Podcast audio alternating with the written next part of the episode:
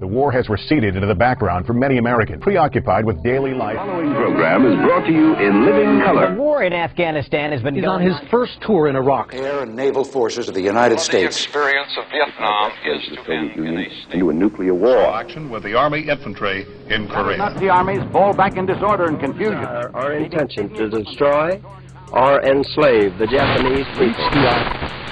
Each year, on the 11th day of the 11th month, we pause as a nation to pay tribute to you, to thank you, the heroes over the generations who have served this country of ours with distinction.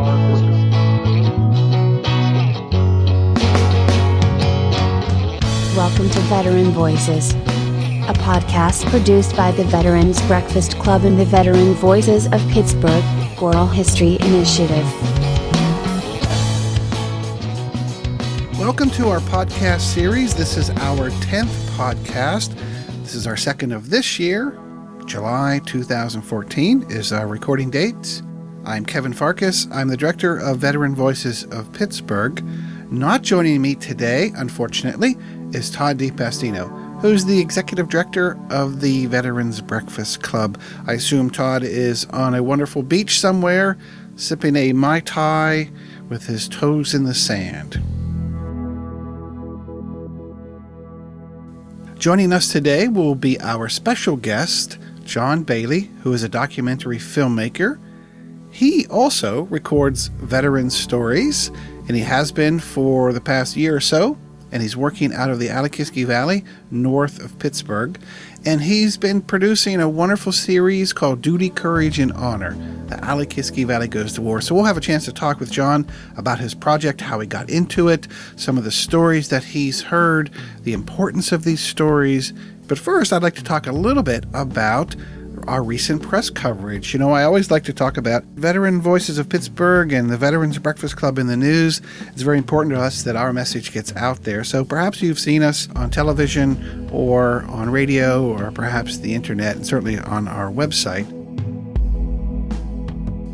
We were actually a part of a very significant event recently, although not directly.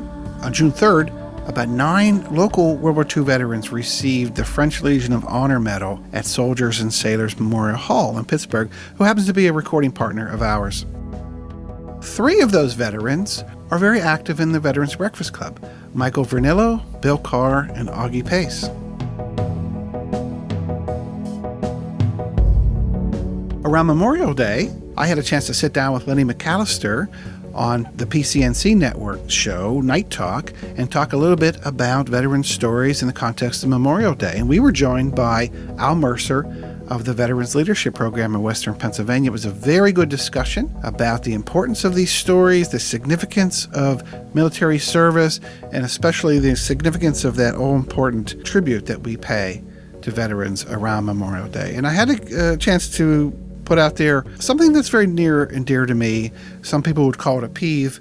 I don't know what I would call it, but around Memorial Day, it always comes up.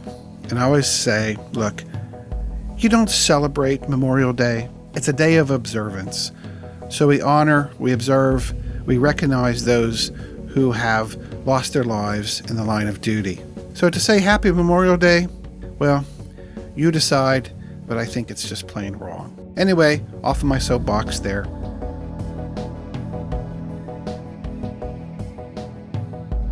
Perhaps you saw us in the paper around May 2nd uh, in the Pittsburgh Post Gazette. There was a, a, a, previous story about some work that students have been doing, discovering World War II veteran stories at Chartiers Valley in the school district there. Well, Todd had a wonderful post in the newspaper. It was entitled Students Want to Know More About Veterans. And he uh, basically promoted the Veterans Breakfast Club and, and our project to say, yeah, you know, it's very important that, that the young students are out there and they're engaging these veterans and they're asking about their stories so that bit of history doesn't get lost.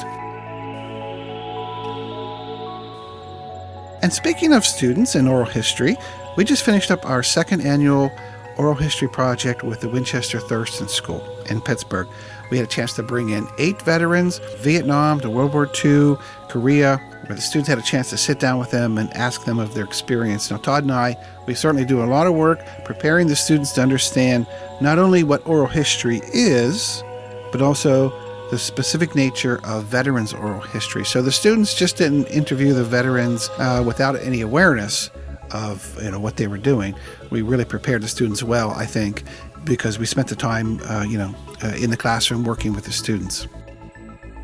Also, since our last podcast, we had a chance to work with students at the Allegheny Community College, the South Campus in particular. Professor Carmen Livingston and Dean Barbara Evans there invited us in to meet with the students and again to talk about oral history and the veteran experience. And we were able to bring in some veterans for the students there to interview as well. I was actually one of those veterans. It's not very often that I get a chance to be on the other end of the camera or the, or the microphone, but I was one of those interviewees along with Patricia Phillips, who was an Air Force flight nurse during the Iraq War as well as Walt Patton, World War II Air Corps veteran. Hey, here's a very interesting little thing I found out in May that the cover of Beaver Life magazine was voted the best cover of 2013 for the Haibu Community uh, Magazine series. I didn't know about this. We had an article in Beaver Life and uh, submitted some photographs, and the editor put together the cover with our photographs, and that was uh, very well received. So we won the Cover of the Year award for 2013.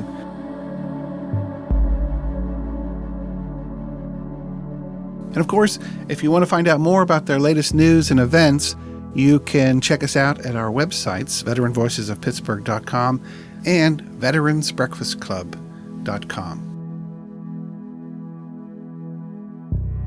Now listen to me very carefully. Are you listening to me? I look into your eyes and I can't tell whether you're getting anything I'm saying. I want to be known as the greatest. World fame is still the most hated, most underrated, but most overplayed shit. So listen to me. Now listen very carefully. I shall say this only once. Listen very carefully. I shall say this only once. What do I say next? Stop, look, listen, you. Let me talk. Listen to me. Can you see what I can see? Um, people don't often ask other people questions. They, they don't, and they don't really listen. Hmm. They just sort of take turns telling stories about themselves. Listen to me and hold me tight, and you will see. Yes, I call that speech writing, and uh, it, it, it's not really listening. You know, the, if you're while the other person's talking, if that's just a sort of gap while you're writing your next bon mot in your in your mind, exactly, uh, that's not actually listening to somebody. And listening takes brain power. Do you know, I, I, often think that listening is the most generous gift you can give to another human being. So I invite you to connect with me, connect with each other, take this mission out, and let's get listening taught in schools and transform the world in one generation to a conscious listening world, a world of connection, a world of understanding, and a world of peace. Thank you for listening to me today.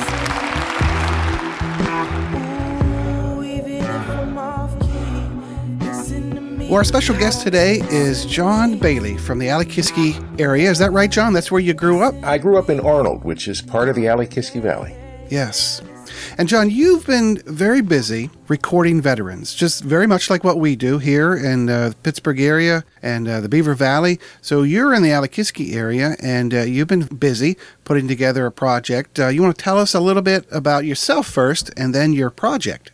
As you said, I grew up in Arnold. Um, born 1958, second Eisenhower administration, uh, and I um, pursued a career in broadcasting that actually took me to the Beaver Valley. Uh, up in your area, uh, WMBA Ambridge hired me for my first job back in 1975 on the weekends doing news.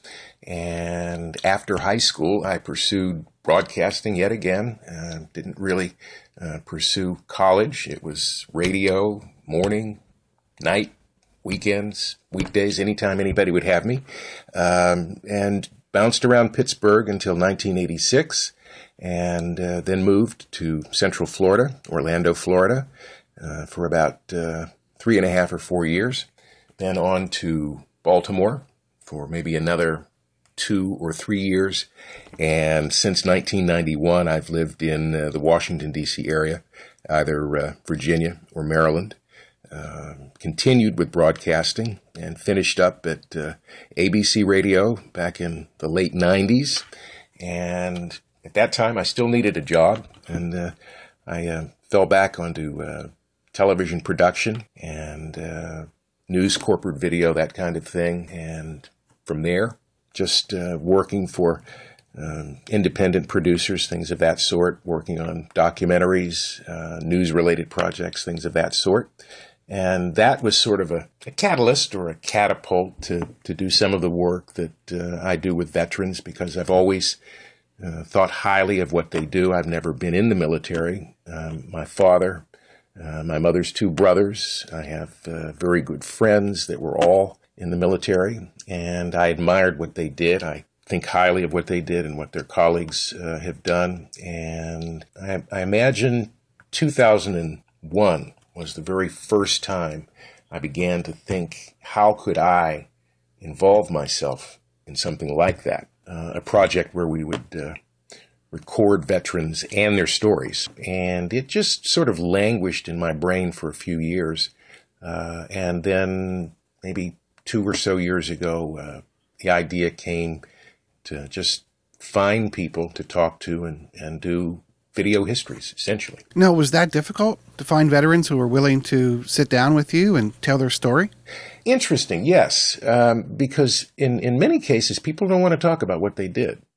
They don't really, uh, it's not that they don't want to share, it's just that in some instances, uh, they're very personal, they're very private memories, um, sometimes painful. Um, what has happened lately uh, is that the newspaper, the uh, the Tribune, there, the Valley Daily News, uh, runs little uh, articles on things that are going on in the community, and I submitted my work to them, and they uh, published a couple of articles, and people were able to contact me.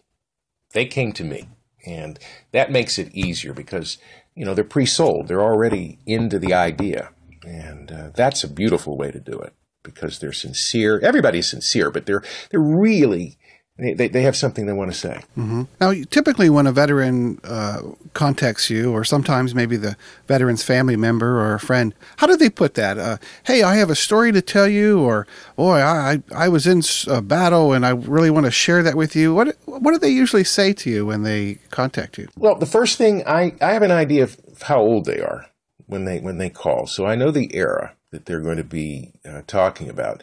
Um, the people from the World War II era, uh, in particular, um, even though they've decided to to participate, um, there's they they want to participate, but there's a slight hesitancy because they're not sure, in my view, um, that people really want to hear these these things.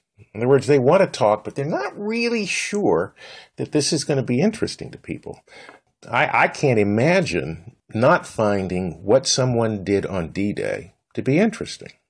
One of, one of my friends uh, went out with, a, with 258 men on D Day, and about 93 of them came back. Wow. Those numbers are off the charts in terms of survival. Um, Steve Jager from uh, New Kensington uh, is a Pearl Harbor survivor. I believe he was at Hickam Field and he had an uncle that was at the uh, at the other field in the vicinity of Hickam.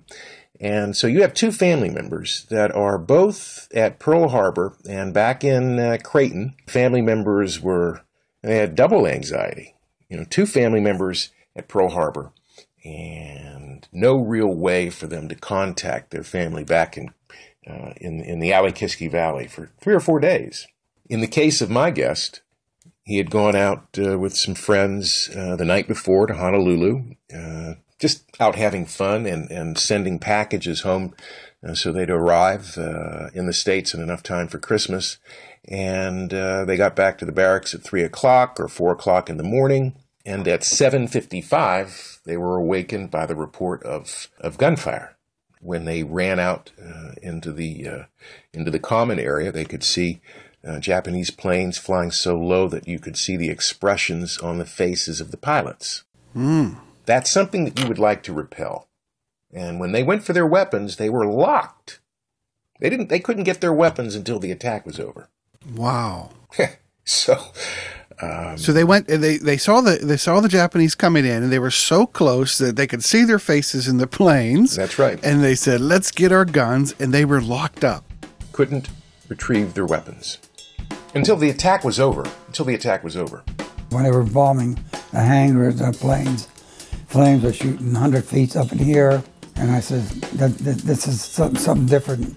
And sure enough, whenever the planes came by us as low as uh, perhaps two telephone pole we realized that something was happening. And uh, we didn't even realize the fact that it was an uh, attack by the Japanese. Now, that's who would not find that interesting? First of all, you're glad the guy survived.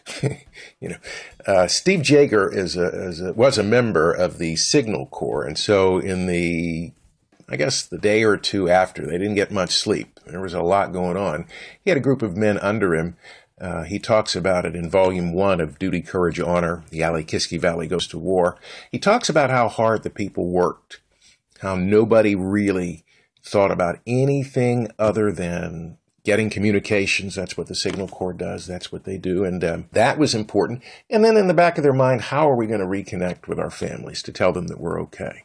So those two things were in their head. I think that's fairly understandable. Now, if I could take you back to, uh, you know, getting into the project here and starting the first of three volumes, right, of your project. You have volume one of Duty, Courage, and Honor uh, from 1940s to 1970s. Uh, and you're currently working on volume two. That's correct. Putting together the interviews, is that right? Mhm. And you're planning a third volume. We are planning a third volume. Yes, we're going to do it until we get it right. I can appreciate that. I tell you, you know, I was in the Navy, and uh, I, you know, I wasn't in the, the ship side of things. I was in the air air uh, uh, force side of things. Uh, so I never really, you know, got into the whole tying knots and things, uh, that, you know, like a lot of people did. So my my thing is, if, you know, if I can't tie a knot, I tie a lot, you know. And so I'm a photographer the same way. I take a lot of pictures because I think one of them's going to come out. I take a lot of video. I use two cameras because one camera's going to get it, you know. Uh, so I, I I totally understand what you're saying. You know, your first your first DVD, which is a, I think a great success. You gave me a copy of that. I watched it the other night. I really really think you did a wonderful job on that. You have 12 veterans, correct on that? I think um, there are actually 10 veterans, and then there's uh, a history teacher, Pete, a retired history teacher from the New Kensington Arnold School District, Pete Rowe, uh, talks about Buffalo soldiers from the Alle-Kiski Valley. And there are two uh, that I can think of, that I'm aware of uh, Kenneth Waugh, and the other gentleman is uh, was uh, Lloyd Hayden. How do you get a person who doesn't have all the freedoms that a country has to offer to give his life, to love a country, that he had laid down his life for a country, whether it be on the, the hills of uh, North Dakota, the, the flats of Arizona, the, the jungles of Panama, or the cold in Korea. The Buffalo Soldiers, the story has not ever been told properly. So we had 10 stories and one sort of retrospective on, on folks from the Alle-Kiski Valley that uh, were Buffalo soldiers. Okay. And one of those stories of veterans is posthumous. Wallace Powell. Wallace Powell, exactly. Um, in fact, I'm going to his family reunion in about uh, three weeks. Wallace Powell uh, is a gentleman from uh, New Kensington, related to the Waugh family. Uh, his family came to uh, the New Kensington area in the early 1890s, maybe maybe 1891, 92, and uh, they were very successful in business, owned uh, a number of very successful businesses at the turn of the last century.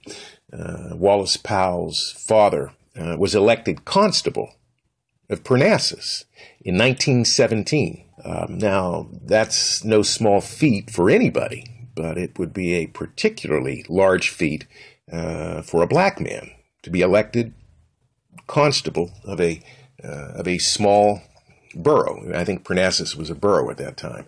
They went on uh, to form uh, several successful businesses, uh, uh, a refuge company. Uh, they even owned a racetrack in the New Kensington area in the in the teens and twenties. So Wallace and his twin brother were both in the Navy. And uh, they both played Navy as young boys. I tracked them through uh, age six or seven, uh, through very late in their lives, and uh, and as boys, they both have uh, naval uniforms on. Uh, and in the case of Wallace, um, he served in Chicago and and other places, and and had a, a very fruitful military career. I wonder if growing up next to the river there had anything to do with that. Not sure. I don't know if boating activity took place uh, in in the early and middle part of last century. I'm not really sure about that. Um, I never knew him. Family member, in fact, my mother and uncles uh, knew the Powell, knew Wallace Powell, but I, I didn't. Um, and that particular part of his life, uh, I don't really know very much. In fact, the only thing I know about is his military career. Hmm. Yes. Oh, interesting. So you're saying that you, there are 10, uh, 10 veterans uh, on your first DVD, Volume One, mm-hmm. with some extra content material on there, talking about uh, the Buffalo Soldiers from the Alle-Kiski Valley. Right. Now, uh, you know, we we've been saying that quite a few times, the Alle-Kiski area. Uh, let's define that because I'm sure a lot of people around Pittsburgh uh, may have heard of it, but really may not have an understanding of what that means or where the Alle-Kiski Valley is. Could you sort of define that? Loosely defined. It would be Kittanning to the north and approximately Oakmont, Verona, Penn Hills to the south, going east to west as well. Uh, that's a pretty large area. Now, there are some folks that would say, well, no, the Alle-Kiski Valley is Kittanning to the north and New Kensington to the south. Well, a lot of the football teams, a lot of the uh, uh, high school teams from the Alle-Kiski Valley actually play Penn Hills, and Penn Hills used to come to Valley whenever I went there as a as a uh, as a kid, and so I, I consider Penn Hills to be the uh, the tail end of it. And the Alle-Kiski refers to the Allegheny River and the Kiskiminetas River, correct? That's correct. Yes. Okay, and the in the, uh, the other side of Pittsburgh, the western area, you know, we have the Ohio River Valley, but where I'm from is the Beaver River Valley, mm-hmm. uh, referring to the the Beaver River Valley that extends north of the Ohio, uh, just about 25 miles or so down from Pittsburgh itself. Now, uh, you're working with uh, the Alle-Kiski Valley Area Historical Society in Tarentum. Yes, they found me. they found you. Wow. That's funny. I mean, it really is. You want to tell us a little bit how that partnership came about? Uh, Jim Thomas was um, president of the uh, Historical Society, uh, and uh, his cousin produced the uh, actually wrote and produced the original music for volume one he's involved in volume two as well and so um, martin thomas uh, introduced me to his uh, to his cousin Jim, and Jim uh, sent me over to the uh, to the museum and uh, told me to take some of my work, and um, I guess we sort of formed a partnership at that point, and that's how we became affiliated. They allowed me to premiere the the first disc at their facility in Tarentum in November. In fact, it was uh, Veterans Day last year, Veterans Day, and uh, that's how I became affiliated with them. And that's a pretty amazing, uh, what I would call a, a, little historical gem. You know, the the historical society there. It's in an old uh, VFW post with lots of really interesting Art Deco uh, architecture and design in there, and it's uh, at 224 East Seventh Avenue in Tarentum. If anybody would like to look this up. It's very easy to find, and uh, they have limited hours, of course, and they do have a website. Uh, you could certainly Google that and uh, and find that. But that is an amazing little gem uh, there in Tarentum with the amazing collection of artifacts, not only uh, military related, but coal mining related, industrial history related. I'm going to give a shout out to Jamie Stoner, who's the curator there, whom you worked with correct? Uh, yes. In fact, um, she has been very helpful with ideas and support. And uh, that's uh, actually, I think you and she met at uh, at an event. That's how you and I became affiliated as a result of uh, mm-hmm. some event. Maybe you could tell me a little more about that because you were actually looking for. I think the story is you were looking for my work at that. Were you? Is that how that worked? Can I ask you a question? sure, turn the tables. I met Jamie at a uh, Mining Memories uh, uh, dinner in April, and Mining Memories is an organization in the valley there that um, was put together to um, uh, build a, a, monument erected in dedication to the coal miners in the area, mm-hmm. uh, which is an amazing history all unto itself. And uh, at some point, um, I'm going to do some recording of coal miners in that area. So Jamie and I started to chat, and she had mentioned the work that she'd been doing with you, mm-hmm. and I had uh, heard of your project in the past, but I really didn't know much about it. So Jamie and I talked, and she said, "Oh, well, we'll have to get you uh, connected with John," and so that's how you know we came to know each other mm-hmm. there. Mm-hmm. Uh, and you know, I am really pleased whenever I hear about projects going on that they're out there getting veterans stories. I'm very pleased because we have so many veterans in the area, and not one single project, or two, or three, or even four could really do justice to the amount of veterans that we have and, and the, the amount of stories that need to be captured and shared you know. So I always say, hey, the more the merrier. And so you're up there in the Alle-Kiski Valley. You're doing your thing with the Alle-Kiski Valley Historical Society. That's right. And I just had to go up and say, hey, you know, John, hi, introduce myself, and how, you know, and, and basically say, you know, how can we work together? Well, I'm, I'm glad you did. In fact, I was at the museum yesterday uh, on uh, just paying a visit. You know, when you're in town, you go see your friends.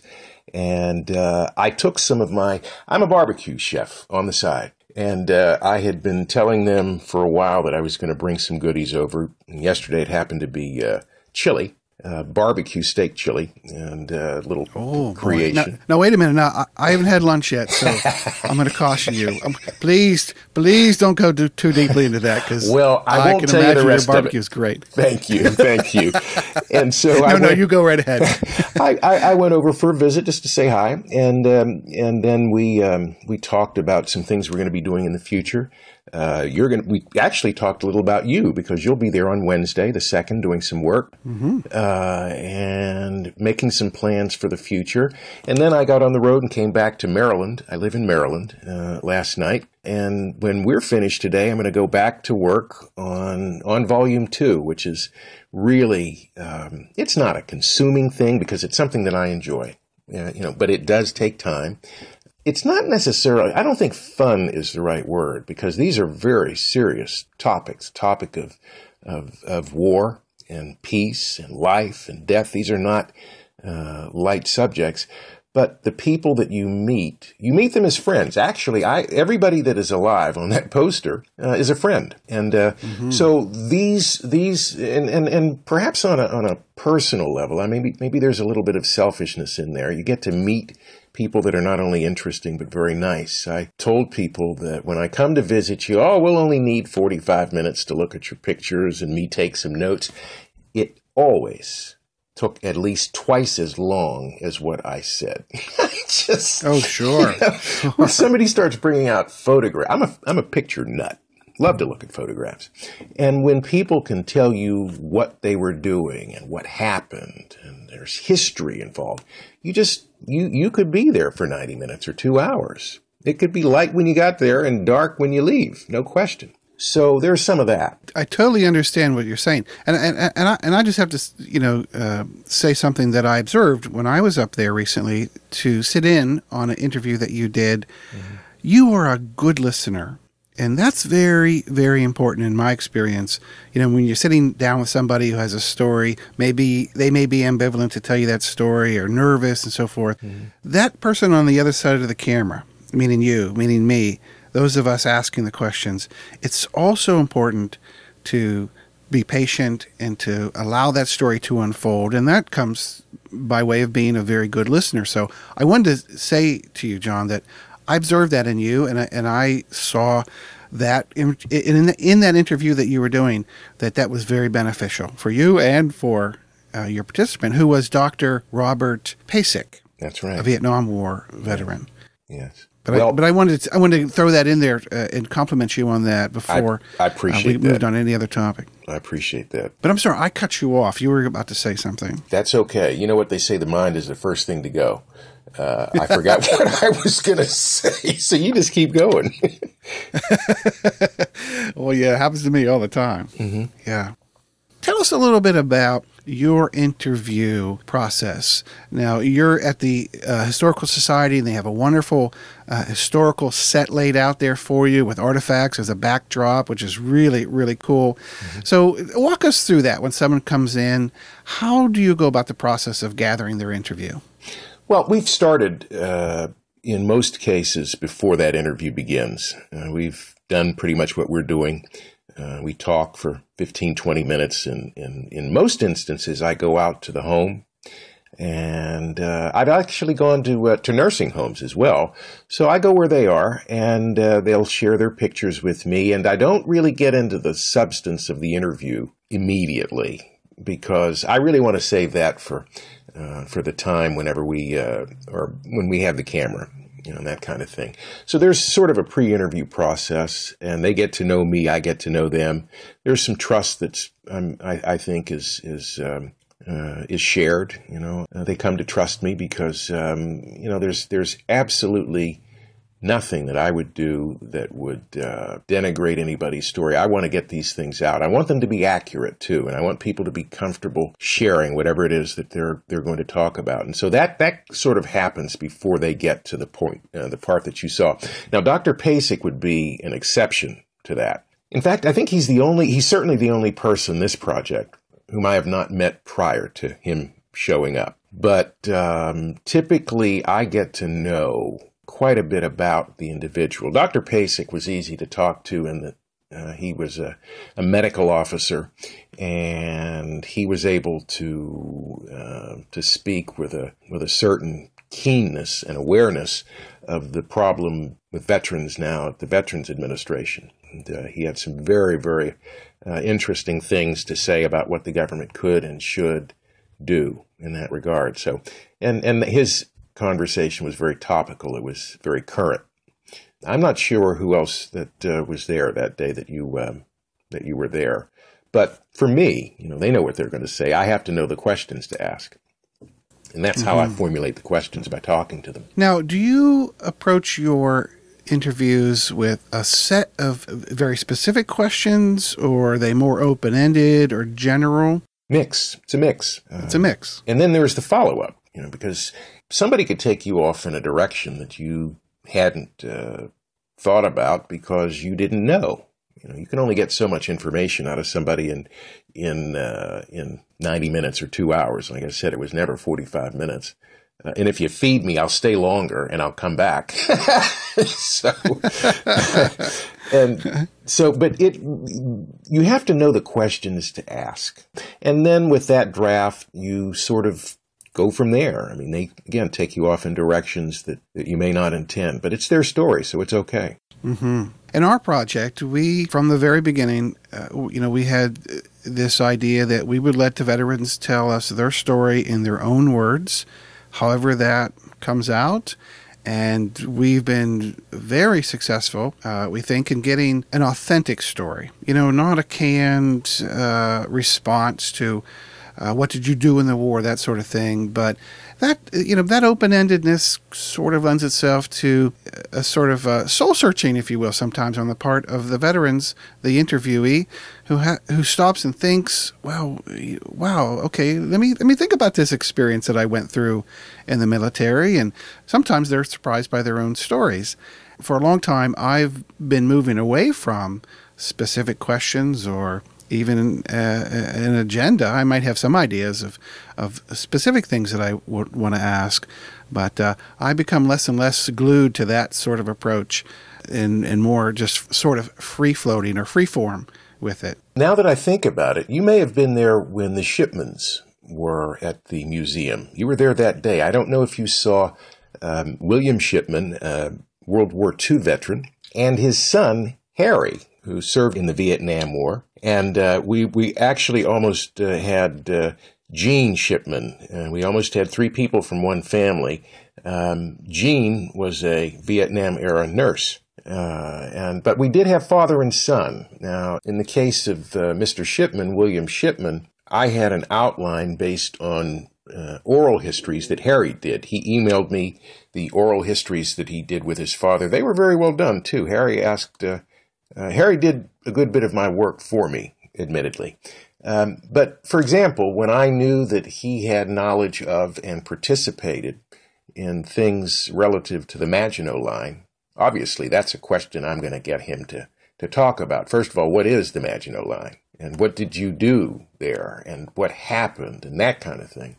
Um, there were other people that had very specific points of reference that we had to focus on. For example, when people talked about death camps, uh, I, I, sort of had some idea that they were proximate to these places where there were death camps, so I had to go there. And then they would talk as freely and as long as they wanted about you know various of those topics. So um, some of that was very well planned because those are things that, that people can can come to understand and have a better, fuller understanding of what World War II was about. It was about two theaters.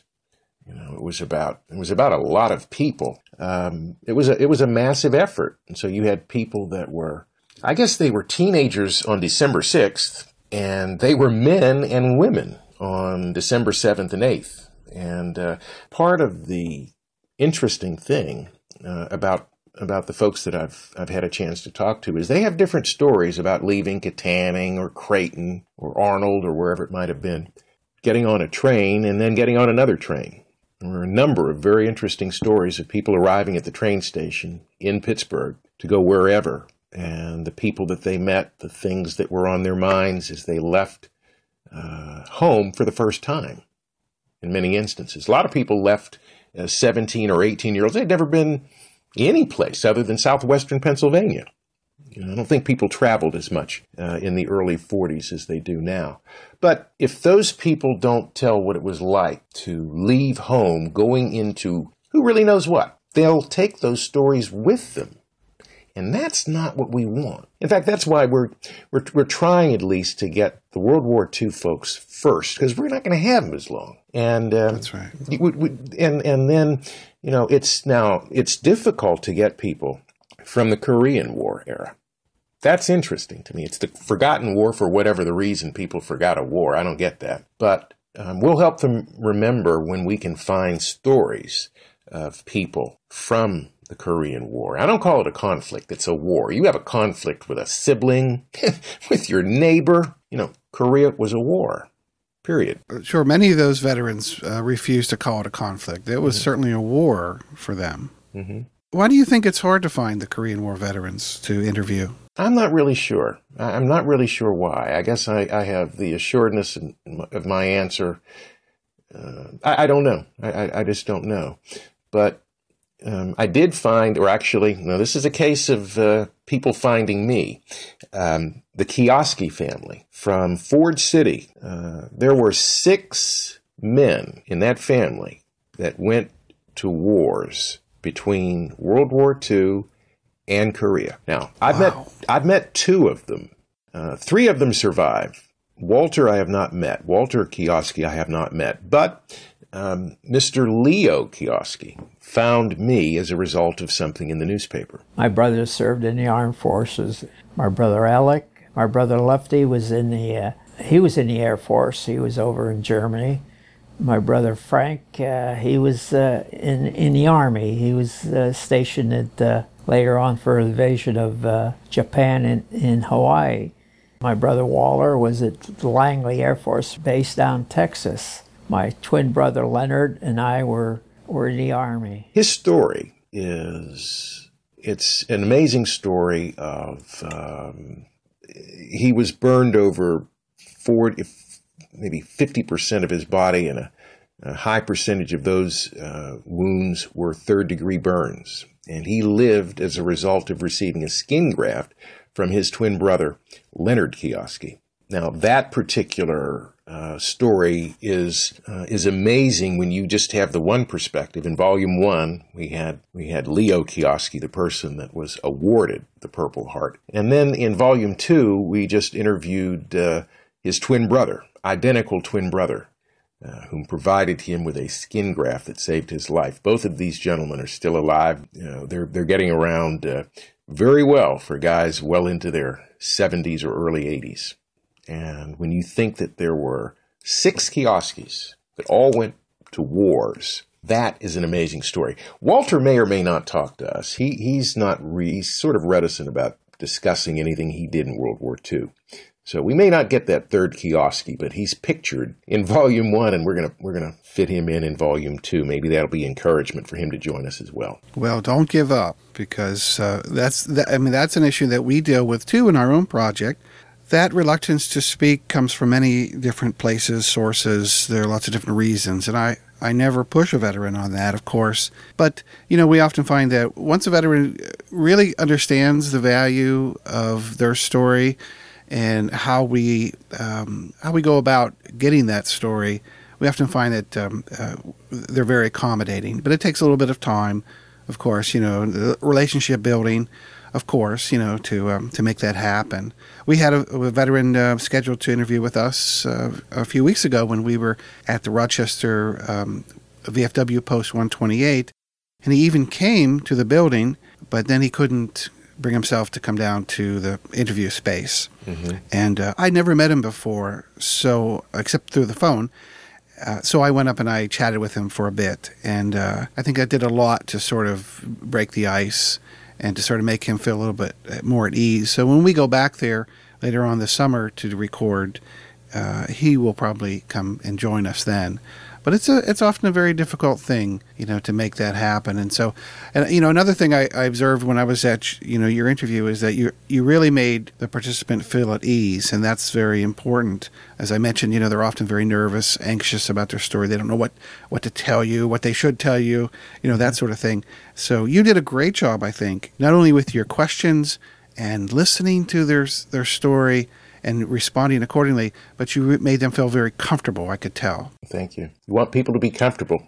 You do. You really want them to. Absolutely. hmm You know, when we go into schools and we, we bring oral history work to the schools and, and we work programs, uh, uh, getting children, young kids to uh, interview veterans and so forth, one of the things that we stress is that oral history is a humanizing activity. You know, it's not just I'm recording what you have to say, I'm going to ask you questions, you tell me, da da da you know, it's not just transactional like that. It's a human conversation, one person to another, and that really matters. And if we get anything from an oral history activity beyond information, just basic information, we get a chance to have a real human interaction with somebody, and that's very important. There's a fellow who researches listening.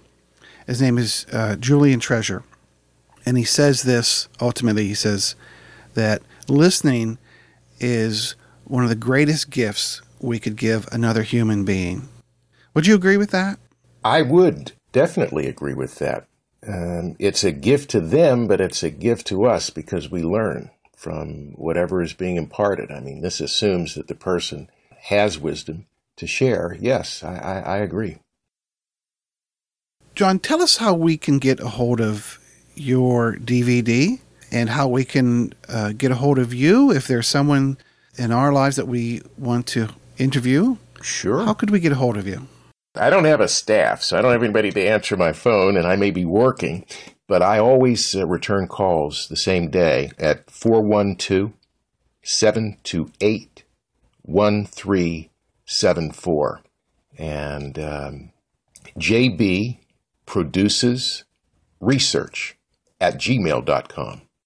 And there's a website that you have www.swpaveteranhistories.com. That's correct. We're building it out. It's not completely uh, built out. We're going to be adding video over the next uh, couple of weeks. You may be familiar with Vimeo.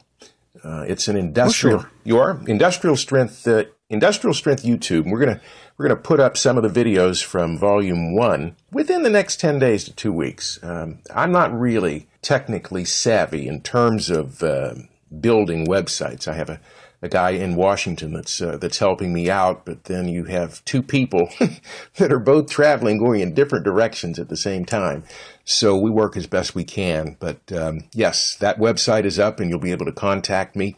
You'll also be able to buy various of our DVDs um, from the website uh, over the course of uh, uh, the next month or so. But at, at the moment, uh, the DVDs are available at Health Mart pharmacies uh, in Lower Burrell, Natrona, Vandergrift, and Leechburg. And then the uh, other two locations are Jean's Shoe Service in New Kensington and the Allegheny Kiski Valley Heritage Museum. Uh, my friends, your friends, uh, have consented to making uh, the DVD Duty, Courage, Honor, the Allegheny Valley Goes to War available at their Tarentum location. So, got friends over there, so do you. Good. And you know what? We might as well mention your sponsors because the work that we do has to be paid for one way or another. Th- That's just uh, the, the fact of economics, you know, and whether it comes out of our pockets, like so much of this does, or we have the generous support of um, of the community with donations or a, a business, you know, that would sponsor us. I mean, this is what allows us to do what we do. So your sponsors, uh, we certainly want to give a shout out to Duster Funeral Home in Tarentum, and Performance Auto Service in Arnold, Fuzzy Simon Tire Service in Arnold, Buyers Taxi Service, Myrna's uh, Brewery Outlet, uh, that's behind the Kmart there in New Kensington, and Lou and Pat Collin, and of course your mom, Mamie Bailey. Yes, mom helped, and Lou and Pat. Let me tell you a little bit about Lou. Now, Lou is Lou. He's still a fighter pilot. Once a fighter pilot, always a fighter pilot. Uh, To start off with, I've been screwing around with boats and airplanes and stuff, and I didn't know exactly what I wanted to do. So I had request some information on how you get into PT boats. And that didn't sound too favorable as far as my ability to make it. Then I was accepted into the V5 flight program in U.S. Navy. he uh, flew in World War II in the Pacific Theater, and his wife Pat was incredibly well prepared. I said, Pat, you've done all my work. Uh, she had all of the pictures and things. He was an ensign uh, in the Navy, and um, he shot down. He got credit for shooting down four fighters. Now he shot down more, but you get you have you have to get gun confirmation, and so he he got credit for four. Unfortunately, one finally shot him down, but he was rescued and he tells a, a very harrowing story of being in the water for several hours before he was found. Uh, we recorded 60 minutes of videotape. We compacted it into about nine minutes. And just recently, uh, his wife uh, asked me if I would put together the remaining footage uh, in a DVD for she and her friends and family and it was a pleasure to do that. But uh, Lou is a veteran. Uh, he's uh, at a, a nursing facility out near Kittanning. He has been in better shape than he's in now, but he's he's, he's got his wits, and uh, he tells a very interesting story in Volume One. And um, he's one of the folks that helped make this thing happen and make it possible uh, to share interesting stories. Good friend. He likes my food too. And yeah, let's not forget too that you are barbecue chef, and if anyone out there is interested in having you cater their event or work with you on some barbecue, uh, you want to give your phone number again? Sure. 412 728 1374. Thank you, John Bailey, for joining us today on our podcast. We appreciate you taking the time and uh, talking about your project and sharing some of your ideas about the importance of interviewing veterans and preserving their story. Is there anything else you'd like to say? I'd like to talk about one um, one person that uh, we interviewed, actually two people that we interviewed for uh, for Disc Two. Now, the first person uh, is uh, has a World War II story. His name is Charles H. Booth from the Burl Group Incorporated uh, out of New Kensington, big mining group, business uh, businessman for a number of years. He was a B twenty four pilot, and he was on a bombing run uh, over Europe, and I don't remember uh, which country, but they attempted to shoot him out of the sky. He received, uh, he was awarded several medals for being shot while piloting the plane yet managing to complete the bombing run and landing the plane safely. He was probably the only, he and the plane were the only thing that were hurt. And so we talked to him for about 45 minutes or so. And, uh, and his story is fairly interesting because he's still here. He's 94. He gets up every day and goes to work. So we have him scheduled. And then, uh, recently, uh, I went down to Roanoke, Virginia, uh, to interview Adrian Cronauer from the uh, movie Good Morning Vietnam. This is the actual individual uh, that Robin Williams portrayed in the movie, in the 1987 movie.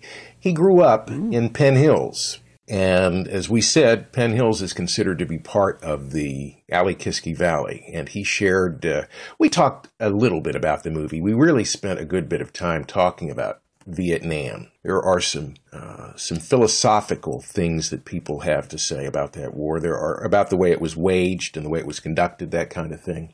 And so we get into a little of that. Uh, Adrian went on to become uh, a lawyer after the movie, and he tells some lawyer jokes. And, uh, and some other things that are, are, are interesting. It's an interesting perspective. Both of those folks will be in volume two of Duty, Courage, and Honor. Well, thanks again, John. We appreciate your coming on, and uh, we certainly look forward to volume two.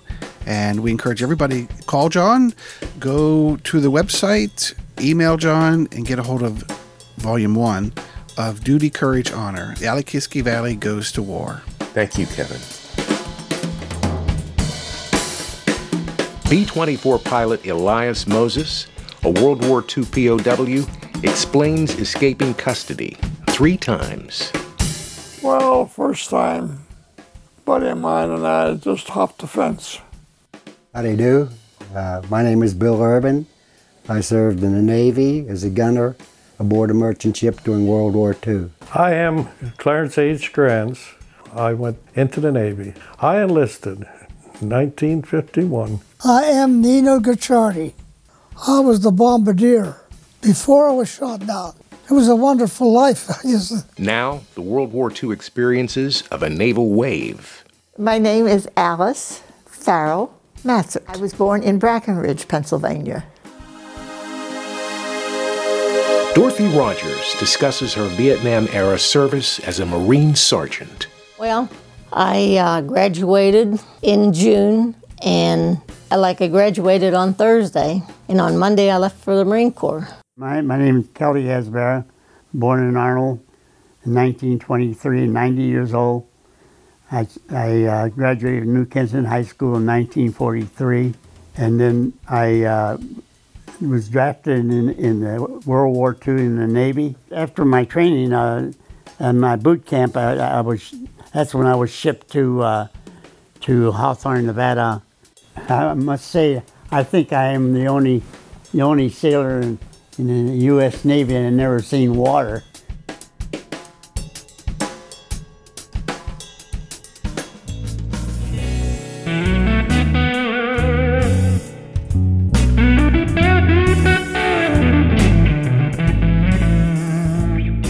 You know, the Financial Planning Association in Pittsburgh, they sponsor an award every year called the First Class Patriots Award. The recipient of that award, uh, a veteran, will have a chance to, to donate um, $10,000 to a veterans related charity. And we were actually uh, one of the finalists for uh, that $10,000 award this year. We were one of the top three. But the award went to Shepherd's Heart, which is a, an organization that helps homeless veterans. And I couldn't think of a better organization for that award to go to. But I wanted to point out that uh, I had a chance to put together a nominee montage video for the big awards celebration at Soldiers and Sailors on May 20th. I was uh, appreciative of all the praise that received in putting that video together, and hopefully, uh, some of those veterans that were nominees will have a chance to sit down with us to do a, a long form video at some point in the future.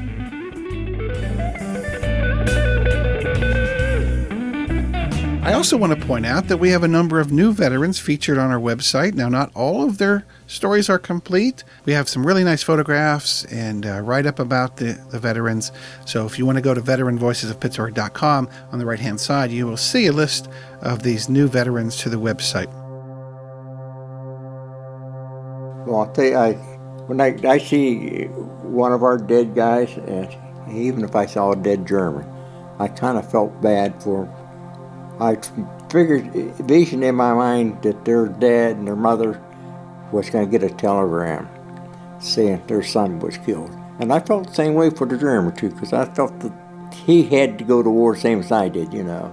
They brought him back to the White House, and uh, there was a member from each service that stood guard in the East Room of the White House. And um, I was one of the first groups to go on, and we went on there, and it was a it was a casket that was the split casket that you could open the top part of it. And Jacqueline Kennedy and and uh, Teddy Kennedy and Bobby Kennedy and uh, Peter Lawford, he was there, and they came in and uh, she whispered something you couldn't. You know, we were close, but they were whispering, and they opened the top part of the casket, and they looked in there for a while and talked, and finally they closed it, and they left and we stood guard for on and off while he was there in the East Room of the White House. It was sad, especially for me. I mean, I was raised a Catholic, and he was a Catholic, and while we were watched, there was always a bishop or a cardinal or something there was kneeling and praying the whole time, but the casket was there in the East Room. What they usually say over there is your first 10 missions, you're like the new guy. And uh, the first 10 missions, it's funny that it almost is exactly 10. You're scared to death because you don't know what's happening. You're being shot at every day, and you're figuring that, you know, I don't know if I'm going to make it through this. Well, it was just mass confusion, screaming and hollering and everything. Everybody, guys, I want my mother and this and that. Some guys had never been away from home, you know. I was in the Connecticut National Guard at one point, and I was in the headquarters unit. One weekend, the first shirt says, Hey, better look pretty sharp tomorrow. There's some people from Army Intelligence coming to see you. Uh, they wanted to ask me about a bunch of other demonstrations I'd been on. Your wife says I shouldn't ask you about the girlfriends that you had. Oh, they were all over. I had one in each foxhole. Michael Harriton was uh, a World War II Army veteran in the Italian campaign. Charlie Frank, another World War II Army veteran. Uh, his story is being placed up there now. Tom Franis is an Army Cold War veteran from the early 60s. He stood a death watch over President Kennedy's body in the East Room of the White House. Very interesting story there. Anthony Marchionne fought the Chinese in Korea with the Army. Larry Googins was an Air Force F 4 pilot who flew nearly 200 missions in Southeast Asia while he was there. We have a, a, very interesting story by a fellow named Jonathan Robison, who is from Pittsburgh. He was in the Army National Guard, which is a very interesting story. Never went to active duty, and according to the Veterans Administration, is not considered a veteran. It's an administrative kind of status that he has, but he seems to be okay with it. I don't understand it, but the fellow is not considered a veteran in the eyes of the government, although he spent six years in the Army National Guard. This was a very interesting interview because it was done by our associate audiographer, Anna Samuels. Bernard Pullar, Lewis Cook, Rick Wetherell, Lou Weingart, and Vic Measle are all veterans from the Tionesta area whom we had a chance to record in February, and now we have uh, their stories completely done on our website. So check those out at veteranvoicesofpittsburgh.com. I want to mention some of the breakfasts that are coming up, sponsored by the Veterans Breakfast Club. In Penn Hills on July 4th, we have a breakfast at the Comfort Inn Conference Center, and that will be at 699 Rodi Road, Pittsburgh, PA 15235, if you want to look up the address there. That will be on July 4th. We'll also be there again at August 22nd, as well as September 26th of this year. So we have a couple more dates to uh, attend the, the, the breakfast there at the Comfort Inn. Our next breakfast in Mars will be July 9th, and this will be, this is in the Cranberry area. This will be at the Mars VFW post 7505, 331 Mars Valencia Road, Mars PA 16046, if you want to look up that address. This is a special free breakfast sponsored by the VFW post there. We are very pleased to come back every year and meet with the VFW folks who put on a very wonderful spread. And then also coming up July 15th, we have a breakfast at St. Peter's Place in the South Hills, and then July 16th at Robert Morris University, and that's in the Moon area. Again, if you go to the website, you will be able to see the specifics of the breakfast, what time they begin, and uh, the costs of the buffet. And of course, all the breakfasts are free to attend if you just want to come and uh, meet some veterans and listen to the program that's put on by Todd, who is not only the executive director of the Veterans Breakfast Club, but he's also an historian and author. So the programs are always very factual and very well presented. And I, I do want to say that uh, if you're going to attend a breakfast, that uh, we ask that you RSVP by calling 412-623-9029. That's uh, a number that you can get hold of Todd, or you can email Todd at todd at veteransbreakfastclub.com. That's T-O-D-D at veteransbreakfastclub.com. Our next Veterans Recording event will be on July 2nd at the Alle-Kiski Valley Historical Society, and that's at 224 East 7th Avenue, Tarentum, PA. Jamie Stoner is the curator there at the museum, and she can be reached at 724 224 7666. If you have any questions about the museum there, you're welcome to come by and watch us record on July 2nd. It'll be a good day for us there. And also, we want to come back to VFW Post 128 in July and August as well. So we will continue our breakfasts and we will continue our recording dates throughout the summer and on into the fall. And we'll talk about those in later podcasts. We want to close this podcast out by mentioning how to reach us, and you can do that through our website, veteranvoicesofpittsburgh.com, as well as veteransbreakfastclub.com. Our website has news, lists of events, our veterans interviews are posted on there. We're also on Facebook, so go on there and give us a like, and we're also on Twitter, so you can follow us on Twitter. Remember to come to our breakfasts, and please, please, please consider supporting the work that we do your generous support helps us continue our nonprofit mission to preserve these stories and to pass them on to future generations. Thank you for joining us today on Veteran Voices, the podcast series. This has been our 10th podcast, July 2014.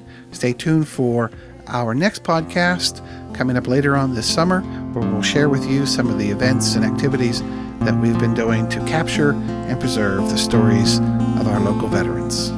Take care. Bye bye. You're listening to Veteran Voices. You're listening to Veteran Voices. You're listening to Veterans Voices of Pittsburgh.